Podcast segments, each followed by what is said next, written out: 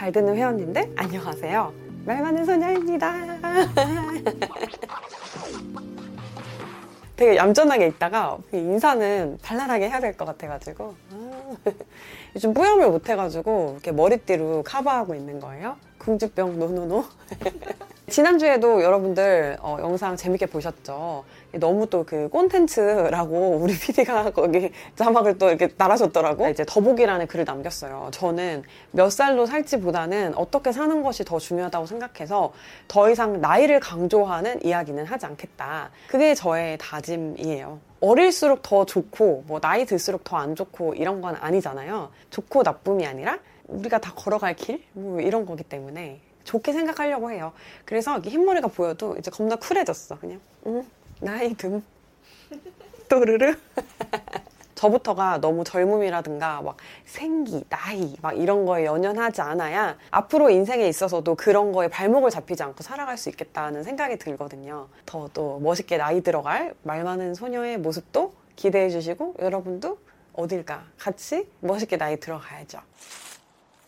네, 오늘은 제가 또 오랜만에 결혼과 또 돈에 대한 이야기를 한번 해볼 거예요. 요즘에 그 결혼율이 되게 낮죠. 30대 뭐 결혼율이 50%가 안 된다라고 하더라고요. 뭐 이것도 저는 좋고 나쁜 거라고 생각을 하진 않고요. 예전에는 이제 뭐 어느 정도 나이가 되면 결혼을 해야 되고 아이를 낳아야 하고 이런 게 순리처럼 느껴지고 인생에서 뭔가 깨가야 되는 퀘스트라고 느껴졌다면 요즘에는 되게 다양한 삶의 모습을 인정하는 것 같아요. 그리고 저도 물론 결혼을 해서 지금 6년 넘게 이제 7년 차에 접어들어가지고 비교적이 아니라 저는 되게 만족스럽게 행복하게 결혼 생활을 하고 있지만 그럼에도 불구하고 어, 결혼하지 않은 인생에 대해서도 어, 되게 재밌을 것 같다.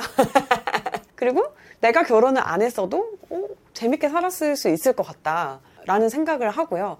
그리고 또 반대로 결혼을 조금 더 일찍 하거나 아니면 더 늦게 했더라도 괜찮겠다라는 생각이 들거든요. 그러니까 각자의 인생, 각자의 선택 이런 거에 대해서 점점 더 이제 인정하고 있는 세상이 되고 있는 것 같아요. 하지만 어쨌든 어, 저는 결혼을 한 사람으로서 이제 또 그런 경험에 대해서도 궁금하실 수 있을 것 같고 또 실제로 신청이 들어왔어요. 항상 잘 보고 있습니다. 말 많은 소녀님 남편분과의 연애 이별 결혼 과정이 자세히 궁금합니다.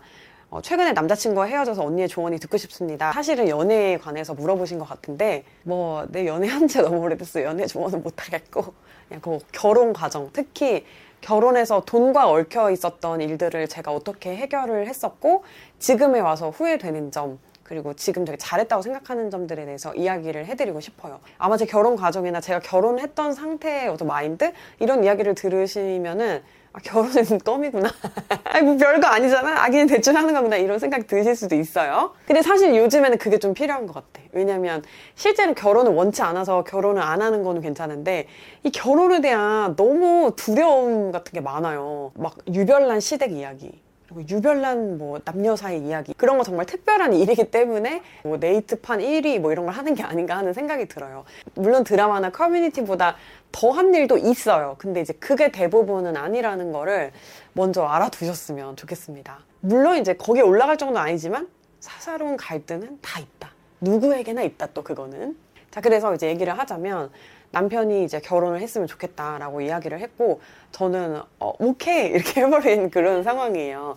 그러니까는 저는 그 당시에 인생에서 되게 힘든 시간을 겪고 있었어요. 남편이 이제 결혼을 하자고 했을 때 그리고 우리가 결혼을 한 게 31살 때였는데요. 이런 사람이라면 내가 좀 평생 신뢰할 수 있겠다라는 느낌이 되게 컸던 것 같고요. 결혼하기로 마음먹은 결정적인 이유는 남편이 결혼을 하자고 해서 가 크지만 이 사람과 결혼해도 되겠다는 라는 생각은 어, 이 사람을 만난 지 한 세 번, 네 번 정도 했을 때부터 들었던 것 같은데 그게 뭐였냐면은 길에서 이제 사람들이 쓰레기 같은 거 이렇게 쓰레기가 쌓여 있는 곳에 이렇게 버리고 가잖아요. 근데 남편은 안 버리더라고요, 그거를. 그냥 사람들도 버리는데 버려. 이렇게 말을 했어요. 그때 남편이. 아니, 그러면 이거 누군가가 치워야 되는데 그 사람이 힘들잖아. 이렇게 똑바로 버리는 게 맞는 거야. 라고 이야기를 하더라고요. 그래서 그렇게 약간 분리수거를 잘하는 모습에 어, 너무 됐다라는 느낌이 들었어요. 그러니까 도덕적으로 잘못된 일을 하지 않을 것 같다라는 느낌이 꼭 그 행동뿐 아니고 다른 행동을 봤을 때도 되게 강렬하게 들었고요. 그러니까 나한테 꼭 잘해주고 나한테 살가운 사람이 아니더라도 그냥 옳은 행동을 하고 옳은 생각을 하는 사람이라는 그런 생각이 들었어요. 근데 그게 되게 저는 남편과 결혼한 주된 이유입니다. 요즘에도 그런 예단하고 뭐 집은 남자를 해고 그런 거 있나요? 그런 거 없죠? 집값이 이렇게 비싼데 한쪽 부모님이 특히 막 수도권에 있는 집 이렇게 톡톡 뭔가 사주시고 그런 거는 정말 뭐 넉넉한 집 아니면은 없을 거라고 생각을 하는데 뭐 저희도 상황은 크게 다르지 않았습니다. 저도 남편도 다 평범한 가정에서 평범하게 이렇게 자랐고요. 우리 그냥 분수에 넘치지 않게 우리 힘으로 시작을 하자로 이렇게 이게 좀 좁혀졌던 것 같아요. 다행히 너무 어린 나이는 아니고 둘 다 사회생활을 그래도 몇 년을 해서 아주 소액이지만 마침 또 그때 2015년이었어. 그때는 집값이 막 떨어지고 있어가지고 다들 집을 안 사고 막 전세에 들어가려고 하는 분위기였어요. 그래서 또 서울에 이제 성수동이 저희가 신혼이었는데 전셋집이 없는 거예요. 그래서 뭐 무리해서 찾지 말자. 옳다거나 잘 됐다. 우리 반전세로 시작을 하자 해가지고 저희는 일단 그렇게 시작을 해서 그리고 있는 돈 없는 돈 이렇게 끌어오니까 뭐, 대, 뭐 누가 더 많고 누가 더 많이 내고 뭐 집은 네가 해오고 혼수는 네가 하고 그런 거 없었어요. 그냥 형편 되는 대로 다 이렇게 하게 되더라고요. 그래서 뭐 빚은 없었고요. 그냥 이렇게 좀 소박하게 시작을 한 거죠. 가구는 좀 다 새로 샀는데 그때도 그냥 인터넷으로 보고 그냥 깨끗해 보이는 거 신혼집 같은 거 괜찮아 보이는 거 저렴한 거 되게 많잖아요. 그래서 그런 것들로 채웠었고요. 가정 같은 경우는 새로 사야 되는 거는 샀어요. 뭐 스타일러라든지 뭐 로봇 청소기 이런 거 선물을 받기도 했고 뭐 세탁기, 냉장고 이런 거 샀지만 그때 좀 다 가성비 좋은 좀 저렴한 걸로 샀었고 이미 쓰고 있었던 전자레인지라든가 이런 건 버리기 아깝잖아요. 그런 거는 각각 다 자취를 하고 있었기 때문에 쓰던 거 가져와가지고 채워놨어요. 그리고 아직도 기억에 남는 게 이제 식기 세척기를 너무 사고 싶은 거예요, 둘 다. 식세기를 또 잘 안 쓴다는 말들이 있고 이래서 막 고민을 하다가 중고나라에서 5만 원 주고 잠실에 있는 어떤 엘리베이터 없는 빌라에 가서 둘이 끙끙대면서 들고 와서 그걸 또 한 2년, 3년 이렇게 되게 잘 썼던 기억도 나요. 제가 지금 울고 있나요, 여러분? 돈 없이 시작했지만 울고 있지 않잖아. 저 지금 되게 재밌어 하잖아요. 옛날에 그냥 너무. 어, 너무 재밌었던 추억인 거예요. 물론 제가 뭐 나이가 더 먹어서 뭘 사고 싶은데 정말 형편이 안 돼가지고 어려워서 막 사기 싫은데 새 거 사고 싶은데 막 중고를 사고 이런 거였으면 속이 상했을 수 있는데 저는 그때 아직 너무 어린 나이라고 생각을 했고 써보고 마음에 들면 새 거 좋은 거 사면 되지라고 생각을 했고 앞으로 우리 둘이 열심히 해서 더 잘 벌 수 있다라고 생각을 했었고 그렇기 때문에 그런 상황이 전혀 비참하지 않았어요. 그리고 무엇보다도 그냥 이 사람이랑 있으면 모든 게 다 잘 될 것 같았기 때문에 조금 초라하게 느껴질 수 있는 상황들도 한 번도 저는 그렇게 생각을 해보지 않았던 것 같아요. 그리고 제가 어, 그렇게 해서 하나하나 제 돈으로 막 마련을 한 살림. 제가 얼마나 꼼꼼하게 알아보고 그 다음에 막 제품 같은 걸 구입하고 그랬겠어요. 그리고 막 바쁠 때 몰아가지고 한꺼번에 쫙 다 산 게 아니라 하나씩 순차적으로 최저가 찾아가지고 이렇게 하다 보니까 그런 또 능력치가 쌓여가지고 제가 하는 일에도 또 도움이 굉장히 많이 됐거든요. 그리고 결혼식 너무너무 중요하죠. 이 호텔에서 꼭 결혼을 해야 돼. 내가 다른 데는 돈을 안 쓰더라도 이거는 꼭 지키고 싶어. 라고 하는 사람들도 있고요. 너무 존중해요, 그것도. 정말 꿈에 그리던 결혼식이 있다 하면 그렇게 하는 거 너무 좋죠. 어떤 분들은 나는 결혼식은 별 관심 없고 신혼여행에 진짜 투자를 많이 해가지고 정말 기억에 남는 여행을 다녀올 거야 라고 하시는 분들도 있고요. 뭐가 중요한지에 따라 돈을 어디에다 쓸지는 천차만별이에요. 뭐 형편이 여유가 있어서 모든 게 다 중요하고 모든 데 다 돈을 쓸 수 있으면 그것도 또 축복받은 일이고요. 저와 저희 남편의 경우 어땠냐면 음, 결혼식은 진짜 엄청 하기 싫다.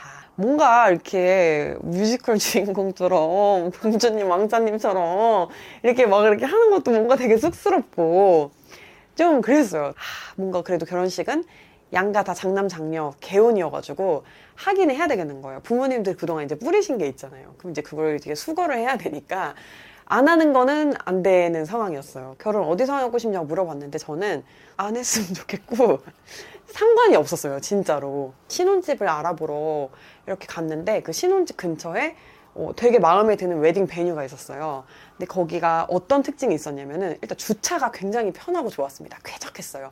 늘 결혼식 가면은 주차 때문에 신부 얼굴 못 보고 들어가는 경우도 있고 주차 때문에 늘 짜증이 났었는데 어 이렇게 쾌적하게 주차할 수 있는 곳이면 손님이 좀 많이 오더라도 괜찮겠다라는 생각이 들어서 일단 거기서 합격 그리고 이제 상담을 하러 들어갔는데 식당이 음식이 너무 정갈한 거예요. 그것도 이제 약간 합격. 그래서 우리가 어차피 이제 손님을 대접하는 자리니까 밥 맛있고 주차 편하면 되는 게 아닐까? 그렇게 아주 뭐 초라하지도 않고 아주 뭐 화려하지도 않은 그냥 좀 딱 그 중간 정도에서 결혼을 했던 것 같고 실제 저는 저 결혼식 되게 좋았거든요. 사람 정말 많았고 그냥 예쁘고 되게 화목하고 좋았던 것 같아. 와, 와봤지?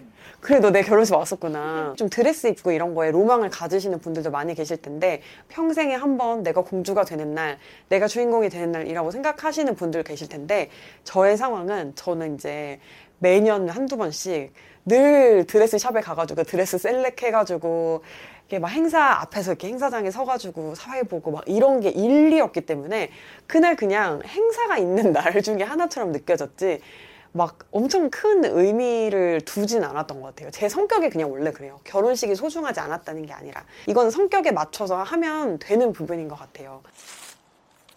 스드메가 있잖아요. 사진은 별로 찍고 싶지가 않더라고요. 특히 이제 웨딩 사진 같은 게 그냥 이 control C, control V인 사진이 되게 많잖아요. 아, 나 이 스튜디오에서 웨딩 사진 꼭 찍어야지라고 생각하신 분들은 찍으시면 되는 거고 저처럼 또 아무 생각이 없으신 분들은 skip하셔도 돼요. 근데 다만 그 시절의 사진은 몇 장은 핸드폰으로라도 좀 이렇게 셀프 웨딩이라도 이렇게 예쁘게 남겨두시면 괜찮지 않을까 하는 생각은 드네요. 그래서 그러면은 이렇게 결혼식 제가 이런 식으로 쿨하게 했으니까 신혼여행에는 그러면은 돈을 엄청나게 썼냐? 아니고요. 그때 저는 결혼 준비하고 이사 준비하고 하느라고 또 일도 했죠. 뭐 여행 가기가 너무 싫은 거예요. 그리고 제가 7월 중순에 결혼해가지고 너무 성숙이고 너무 비싸고 너무 더워. 그래서 어떠한 열의도 생기지 않았어요. 심지어 우리 둘 다 가서 처음 가서 한 3일은 내가 아프고 그 다음 3일은 남편이 아프고 둘 다 뭔가 배앓이만 하다 온 느낌이에요. 어, 애기들처럼 물갈이 했어.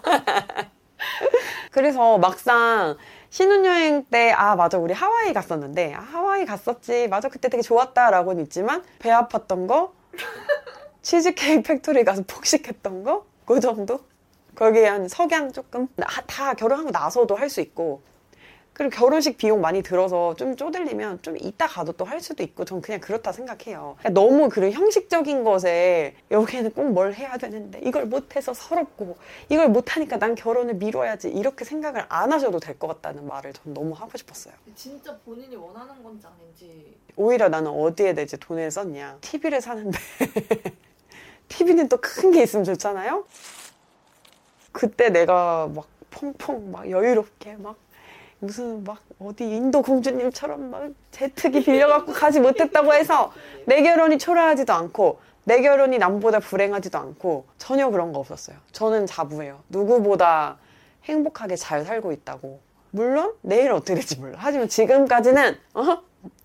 누구보다 남편한테 존중받고 남편이 내 말에 귀를 기울여주고 내 자율성을 존중해주면서 나 역시도 남편에게 이제 크게 뭔가 행동 제약 두지 않고 크게 짐지우지 않고 그냥 정말 인생의 동료 같은 배를 젓는 노를 젓는 동료로서 잘 살아가고 있다고 자부해요. 이 남자랑 결혼을 해서 이렇게 또 꾸려오고 살림이 불어나고 이런 거에도 상당한 만족감과 성취감과 행복을 느껴요. 일로 이제 어떤 성취를 우리가 얻잖아요. 그거 못지않게 가정을 잘 일구어 나가는 거에서 오는 성취감도 저는 상당히 컸습니다. 그리고 인생의 그날 하루, 인생의 하루, 뭐 인생에 한 번이라고 이제 얘기, 생각을 해가지고 다들 그렇게 막 좀 무리가 되더라도 해야 된다라고 하시는데 맞아요. 한 번일지 두 번일지 세 번일지 모르는 거지만 어쨌든 한 번이라고 생각하고 하는 일이니까 그렇게 하는 게 맞는데 인생의 이벤트가 꼭 그것만 있는 건 아닌 것 같아요. 만약에 그게 좀 아쉬우면 리마인드 웨딩을 한번 뻑적지근하게 한번 해보세요. 그리고 신행이 좀 아쉬웠으면 3년 기념 여행, 5년 기념 여행, 뭐 7년 기념 여행, 뭐 무슨 뭐 또 뭐, 뭐야 태교 여행 뭐 이런 거 있잖아요. 그런 거 다 그때 화려하게 해도 된다고 생각을 하거든요. 아, 구실이야 만들면 되지. 응, 그치. 구실이 필요한 거지. 우리가 어? 하고 싶은 걸 못하진 않아요. 누가 막는 건 아니거든요. 내가 상대방한테 뭘 얻는다고 생각을 하면 무조건 불행해질 수밖에 없다고 생각을 하거든요. 그러니까 같이 잘 살 생각을 하면 괜찮을 것 같아요, 저는. 그래서 너무 이제 그런 어떤 남이 만들어 놓은 문화, 형식 이런 거 물론 그 전통도 의미가 있는 거지만 그런 거에 너무 부담을 느끼고 자기 자신을 잃을 필요는 없다고 생각을 합니다. 축의금 기부해도 되고 결혼 비용 아껴서 막 좋은 일 하고 이런 분들 뉴스에서 볼 때마다 진짜 저도 막 박수를 짝짝 치게 되거든요.